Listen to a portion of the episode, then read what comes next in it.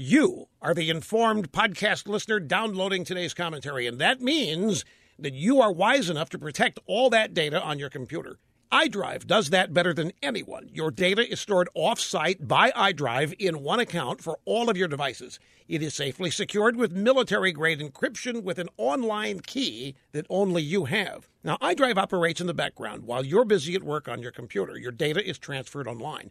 If you have a data loss, if something goes wrong with your hard drive and you need to restore very quickly, iDrive is there. You can get a faster transfer to restore data with the free iDrive Express service. PC Magazine recognizes iDrive's best in category work with their editor's choice designation. They've got it three years in a row now.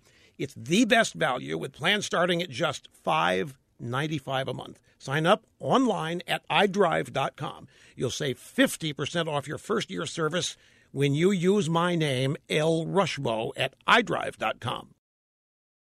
The wacko far left mayor of New York City, Bill de Blasio, is a bitter critic of President Trump. He recently vowed that New York will remain a sanctuary city no matter what the president or the attorney general says. Apparently, some New York City cops see things differently. The mayor had ordered that federal immigration officials are to be contacted only when an illegal immigrant is accused of a violent crime. But recently, two nonviolent illegal immigrants were given up to ICE by the New York Police Department. One of these illegals, the guy deported in the past, was accused of rubbing up against a woman on the subway, a misdemeanor. The other guy has a standing deportation order and is accused of burglary. The NYPD reportedly alerted ICE of their court appearances. A police department spokesman tried to downplay the whole thing, insisting that de Blasio's sanctuary policies were not compromised. We don't know what'll happen to the cops who ratted out the bad hombres. Depends on how vindictive the mayor is. But we have learned something.